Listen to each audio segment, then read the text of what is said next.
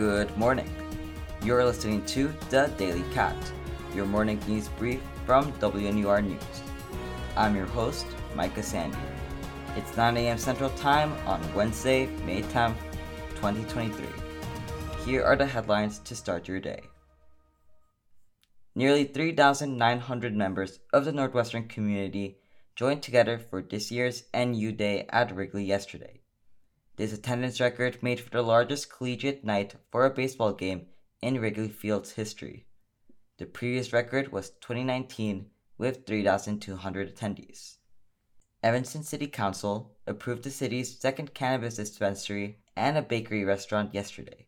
Both will operate within the same five story mixed use Evanston Gateway project that will soon open at 100 Chicago Avenue.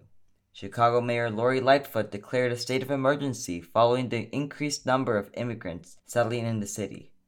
The executive order signed yesterday, days before she leaves office on Monday, grants the administration the ability to use emergency funds and request the aid of the Illinois National Guard.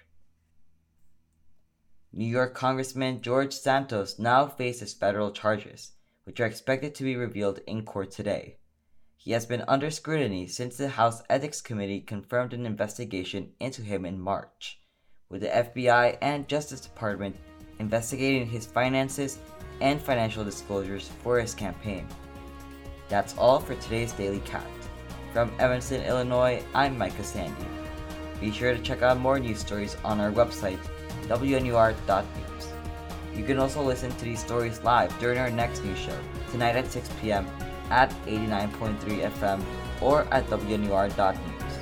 Thank you for listening, and we'll see you tomorrow for another edition of The Daily Cat.